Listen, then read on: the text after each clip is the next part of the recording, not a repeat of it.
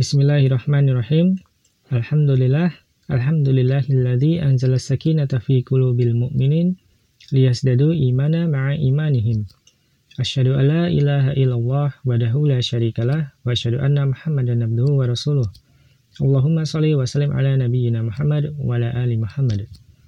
Alhamdulillah, puji dan syukur kita panjatkan kehadirat Allah Subhanahu wa taala yang karena limpahan rahmat dan karunia-Nya lah kita masih diberikan kesempatan sehingga kita masih bisa senantiasa berusaha untuk memperbaiki amalan-amalan kita. Salawat serta salam tak lupa kita curahkan kepada Nabi kita, yaitu Nabi Muhammad Sallallahu Alaihi Wasallam, di mana Allah mengutus beliau untuk menyampaikan rahmatnya, sehingga sampai hari ini masih kita dapati bahwasanya kita bisa menikmati dunia yang diterangi oleh cahaya Allah. Ikhwani wa akhwati fiddin, rahimani wa rahimakumullahu jami'an. Allah telah memberikan begitu banyak nikmat kepada kita semua. Sampai-sampai karena sangat banyak nikmat yang Allah berikan kepada kita, kita tidak dapat menentukan jumlahnya. Sebagaimana firman-Nya, "Wa in ta'uddu ni'matallahi la tuhsuha." Yang artinya, jika kamu mencoba menghitung-hitung nikmat yang Allah berikan kepadamu, niscaya engkau tidak akan dapat menentukan jumlahnya. Sungguh, dari ayat ini sangat jelas bahwasanya Allah memberikan kita nikmat sangatlah banyak. Karena saking banyaknya, kita sampai-sampai tidak bisa menentukan jumlahnya. Kita tidak tahu seberapa banyak nikmat yang Allah berikan kepada kita. Sungguh nikmat yang Allah berikan kita sangat banyak, namun kebanyakan dari kita tidak bersyukur. Salah satu nikmat Allah yang paling besar, nikmat yang sangat besar, nikmat yang kadang lupa untuk disyukuri oleh setiap manusia adalah nikmat kesempatan.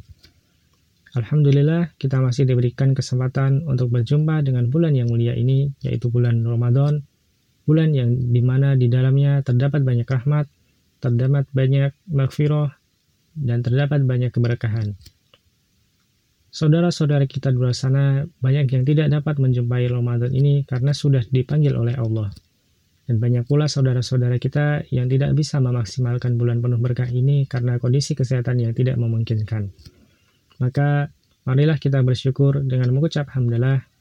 Kita bersyukur dengan hati kita, yaitu dengan senantiasa meniatkan diri kita untuk berubah menjadi lebih baik lagi, serta kita bersyukur dengan anggota tubuh kita, yaitu dengan kita senantiasa berusaha untuk mengamalkan amalan solih. Yakinlah kepada firman Allah pada surat Ibrahim ayat ke-7, bahwasanya apabila kita bersyukur, maka Allah akan menambah kenikmatan-kenikmatan kepada kita. Ikhwani Fiddin, rahimani wa rahimakumullah. Bulan ini, seperti yang kita ketahui, adalah bulan yang penuh rahmat, bulan yang penuh dengan maghfirah, bulan yang penuh dengan keberkahan. Yang mana di malam pertama, pintu-pintu surga semuanya dibuka. Pintu neraka ditutup rapat-rapat, serta syaitan tidak dibiarkan berkeliaran begitu saja. Sungguh akan merugi apabila kita tidak memanfaatkan kesempatan yang besar ini. Ramadan adalah bulan di mana kita menunaikan rukun Islam yang ketiga, yaitu puasa. Di bulan Ramadan, seluruh umat Islam di dunia ini melaksanakan puasa. Kebaikan tersebar di mana-mana, serta ayat-ayat suci Al-Quran bergema di setiap rumah-rumah. Kalau di bulan Ramadan ini kita tidak bisa berubah menjadi lebih baik, coba kita datang ke kamar kita. Kita tengok cermin yang terpampang di dinding kita, dan berkata pada diri kita sendiri, Wahai diriku, kapan engkau akan berubah menjadi lebih baik lagi? Setiap dari kita pasti ingin mengaktualisasikan diri kita untuk menjadi yang lebih baik dan menjadi yang terbaik. Kita akan mengikuti macam-macam training, mulai dari training pekerjaan, training organisasi, training skill, dan training-training lainnya yang diikuti oleh banyak peserta dengan trainer yang terbaik. Kita berharap setelah training tersebut, kita akan menjadi semakin baik kita rela keluarkan biaya yang kadang tidak murah untuk memperoleh skill yang kita inginkan. Namun ikhwas sekalian, Ramadan ini adalah momen training yang luar biasa, di mana hampir seluruh muslim di dunia mengikutinya, di mana trainernya adalah Allah langsung dengan malaikat sebagai staf-stafnya. Dan faidah yang didapatkan sangatlah banyak, mulai dari ampunan Allah, rahmat Allah, peninggian derajat, malam yang lebih baik daripada seribu bulan, dan masih banyak lagi. Sehingga, kapan lagi kita akan mendapatkan kesempatan seperti ini? Pintu surga dibuka, pintu neraka ditutup, serta setan dibelenggu. Terkadang kita bertanya-tanya, di bulan Ramadan ini syaitan dibelenggu, tetapi mengapa maksiat masih ada di mana-mana? Mengapa diri kita masih mudah dalam bermaksiat? Saudaraku, perlu kita ketahui bahwasanya ketika Ramadan tiba, kebaikan-kebaikan banyak terjadi, sehingga kesempatan untuk melakukan kemaksiatan akan menjadi sedikit. Para ulama juga mengatakan bahwa syaitan dibelenggu maksudnya adalah syaitan yang memiliki pasukan. Dalam riwayat Imam Ahmad, juga dikatakan bahwa syaitan itu dibelenggu sehingga mereka tidak selalu luasa menggoda di luar Ramadan. Maka tidak heran kalau di bulan Ramadan kita menjadi lebih mudah untuk berbuat ketaatan. Dan kemaksiatan yang ada tidak selalu disebabkan oleh godaan syaitan. Maksiat bisa saja terjadi karena kebiasaan kita yang sudah mengakar pada diri kita. Sehingga tanpa digoda pun, kita masih bisa untuk melakukan maksiat. Maka, marilah kita menempa diri kita selagi kita masih diberikan kemudahan untuk berbuat amal solih untuk senantiasa memperbaiki diri kita masing-masing. Ikhwani fiddin, rahimani wa rahimakumullahu jami'an, kita tidak tahu apakah kita akan menjumpai Ramadan di kesempatan berikutnya. Kita pun tidak tahu apakah kesempatan Ramadan berikutnya kita masih mampu melakukan banyak amal soleh seperti sekarang. Saudaraku, sesungguhnya peniagaan dengan Allah sangatlah mahal. Kita tidaklah mampu membeli surga dengan amal-amal kita. Tidaklah kita mampu masuk surga dengan amal-amal kita. Bahkan Nabi Shallallahu Alaihi Wasallam sekalipun. Lalu Apakah yang menyebabkan diri kita masuk surga? Maka jawabannya ada pada riwayat Imam Muslim, di mana pada riwayat tersebut disebutkan bahwa Rasulullah Shallallahu Alaihi Wasallam bersabda, tidak ada amalan seorang pun yang bisa memasukkannya ke dalam surga dan menyelamatkannya dari neraka. Tidak juga denganku kecuali dengan rahmat Allah.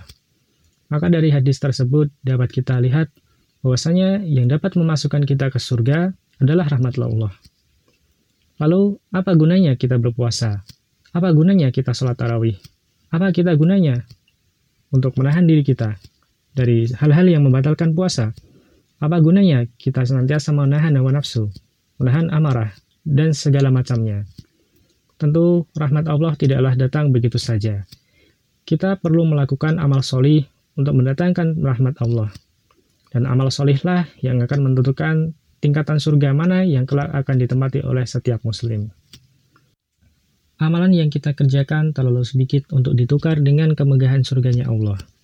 Maka ulama menafsirkan salah satu hadis tentang tanda seseorang meninggal dalam keadaan baik, yaitu tentang orang mukmin yang ketika meninggal di sekitar dahinya ada sedikit peluh, yaitu ini disebabkan karena ketika meninggal dunia, orang mukmin mendapatkan kabar gembira tentang kebalasan kebaikan yang akan ia terima.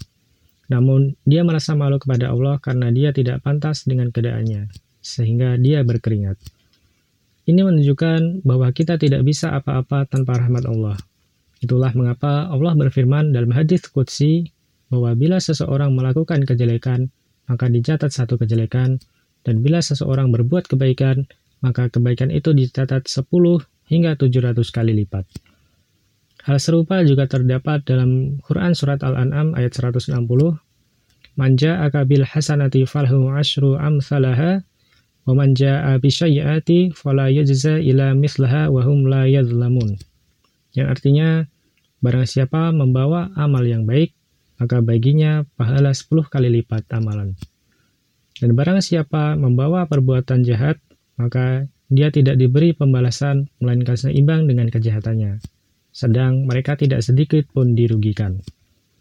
Karena perniagaan dengan Allah, karena perniagaan surga yang begitu mahal, inilah mengapa Allah memberikan rahmatnya yang sangat luas kepada kita.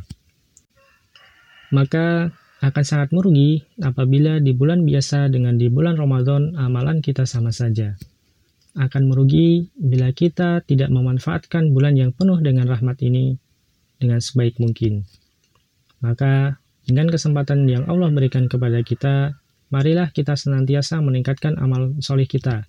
Terlebih lagi, di masa-masa sulit seperti sekarang, marilah kita senantiasa mendoakan saudara-saudara kita, kita senantiasa berdoa kepada Allah, kita membantu saudara-saudara kita dengan segala kemampuan yang kita miliki. Mudah-mudahan dengan kita berikhtiar dalam memanfaatkan momen ini dapat mengubah kebiasaan buruk yang kita bawa dari bulan-bulan sebelumnya. Dan semoga kebiasaan-kebiasaan baik yang kita bangun di bulan Ramadan ini dapat kita pertahankan hingga akhir nanti. Wallahu a'lam bishawab. Wassalamualaikum warahmatullahi wabarakatuh.